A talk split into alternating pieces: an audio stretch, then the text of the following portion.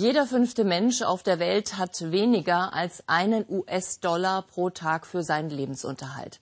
56 Millionen Menschen sind derzeit auf der Flucht, weil in ihrem Heimatland Naturkatastrophen, Krieg und Terror herrschen.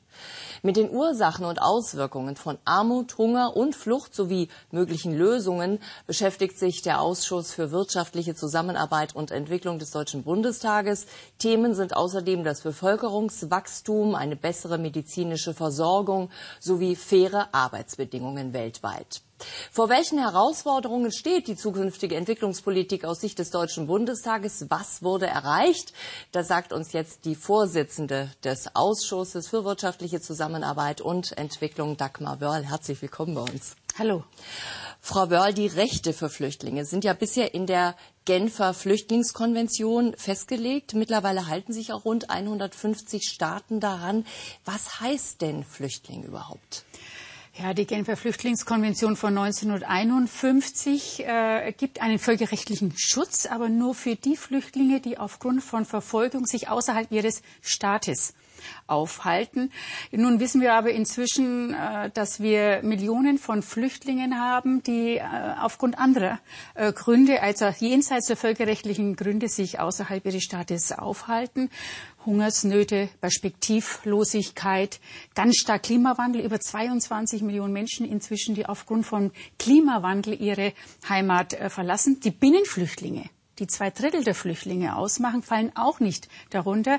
Das heißt natürlich, diese Menschen kann man nicht schutzlos lassen und dann braucht man natürlich pragmatische Lösungen. Da gibt es bei uns Sonderinitiativen, wie zum Beispiel Fluchtursachen bekämpfen.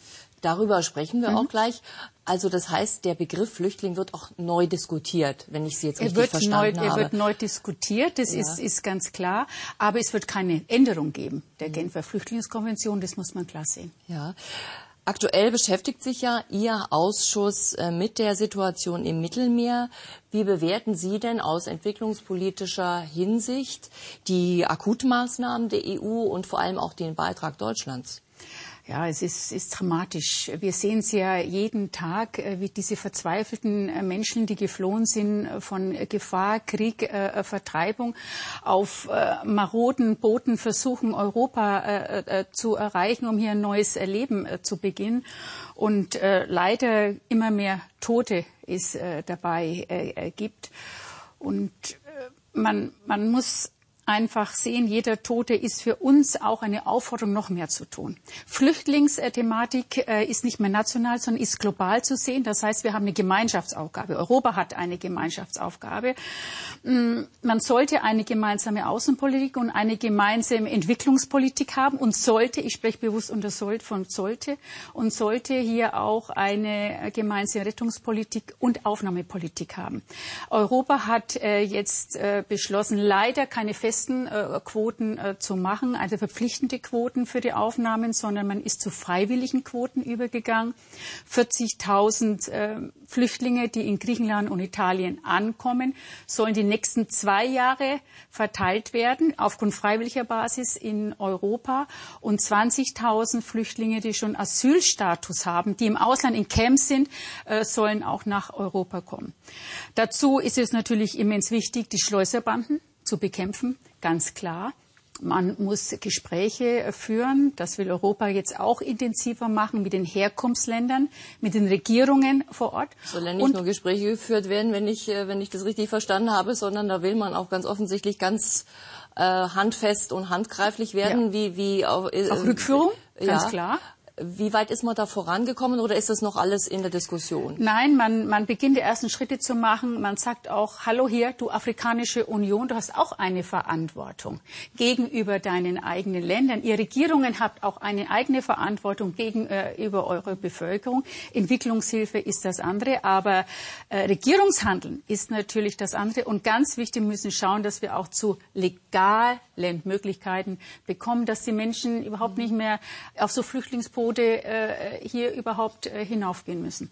Sie hatten ja vorhin schon erwähnt, die Sonderinitiative der Bundesregierung mit der Überschrift Fluchtursachen bekämpfen. Und diese Initiative umfasst jetzt in diesem Haushalt 2015 60 Millionen Euro. Was ist da genau geplant?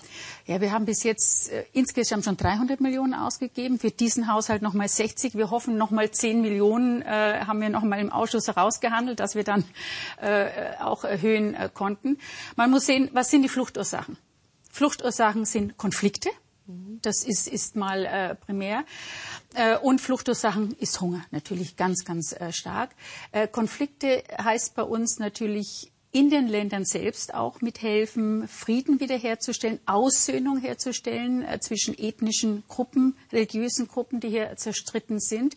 Es heißt für uns auch, die Länder, die Flüchtlinge aufnehmen, wie zum Beispiel Libanon in einem ganz starken äh, Maße, ein Land, das vier Millionen Einwohner hat, 1,2 Millionen Flüchtlinge aufgenommen hat, ist natürlich im vielen überfordert. Gesundheitswesen, Abwassersysteme und vielen anderen mehr. Und hier unterstützen wir äh, sehr stark. Ähm, und versuchen natürlich auch Bevölkerungen, Bevölkerungsgruppen zurückzuführen, Rückführungsprogramme zu machen. Also es ist nur ein ganz kleiner Beispiel und natürlich Hunger auch äh, sehr stark. Eine Welt ohne Hunger ist auch ein Sonderprogramm von uns. Also Flüchtlingsursachen vor Ort bekämpfen. Darin das ist der Schlüssel ist, liegt der Schlüssel. Jetzt wird ja immer wieder öffentlich diskutiert, dass es ja eigentlich Mittel gibt, die aber überhaupt nicht abgerufen werden. Wie können Sie sich das ja, erklären? Das, das, kommt immer wieder vor, aber das ist sehr, sehr minimal. Das ist äh, sehr, sehr minimal. Über alle Ressorts verteilt spricht man von 0,30, 0,34 mhm. äh, Prozent. Es, es stimmt, aber äh, schauen Sie, es sind so Länder wie jetzt Burundi zum Beispiel. Burundi haben wir aufgrund der menschenverachtende äh, System, was da momentan auch stattfindet mit den Wahlen und äh, viel mehr, haben wir natürlich das eingefroren, haben gesagt, Moment, unter diesen Voraussetzungen können wir keine Gelder mehr dahin geben. Aber wir versuchen natürlich, das Geld bleibt nicht liegen, sondern wir versuchen es jetzt für Flüchtlinge äh, wie unter anderem in Ruanda und Tansania umzuschichten. Mhm. Also man kann sagen, Migration ist das Thema, an dem sehr anschaulich wird, inwieweit eben Innen-, Außen- und Entwicklungspolitik miteinander verzahnt sind.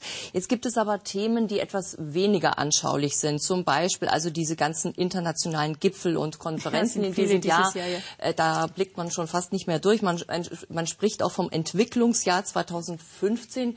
Was heißt denn das?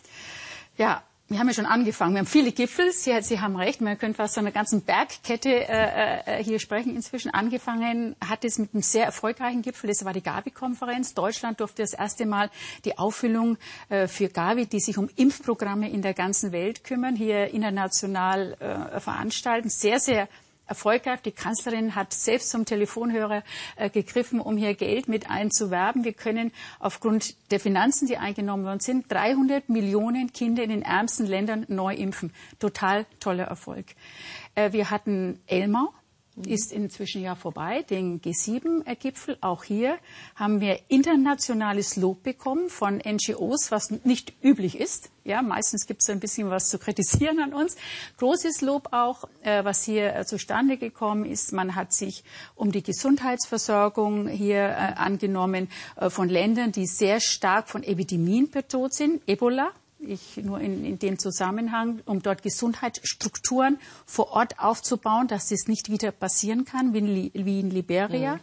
Man hat gesagt, man möchte 300 Millionen Menschen bis 2000, äh, 500 Millionen Menschen bis 2030 aus dem Hunger herausführen äh, und auch äh, transparente Lieferketten machen, Frauen mehr fördern. Also ein ganzes mhm. Potpourri äh, von Dingen, äh, die hier festgelegt worden sind, auch im Vorschau auf die weiteren Gipfel. Es sind ja noch mehr. Ich weiß nicht, ob jetzt alle. Natürlich muss jetzt alles finanziert werden. Da kommt jetzt im Juli Addis Abeba die Finanzierung, auch hier neue Wege. Die Länder sollen viel mehr äh, hier selbst auch finanzieren, mehr private Wirtschaft. Und dann kommt noch natürlich SDG und äh, in Paris dann der Klimagipfel. Jetzt sagt man aber, dass die sogenannten Millenniums-Entwicklungsziele auslaufen und dass sich der Ausschuss mit einer Postagenda mhm. beschäftigt. Was muss man sich darunter vorstellen? Genau, das sind die sogenannten SDG-Ziele, die die Millennium Goals-Ziele hier, äh, hier ablösen. 1990 haben sich die Länder äh, verpflichtet, äh, acht Ziele zu erreichen bis 2015.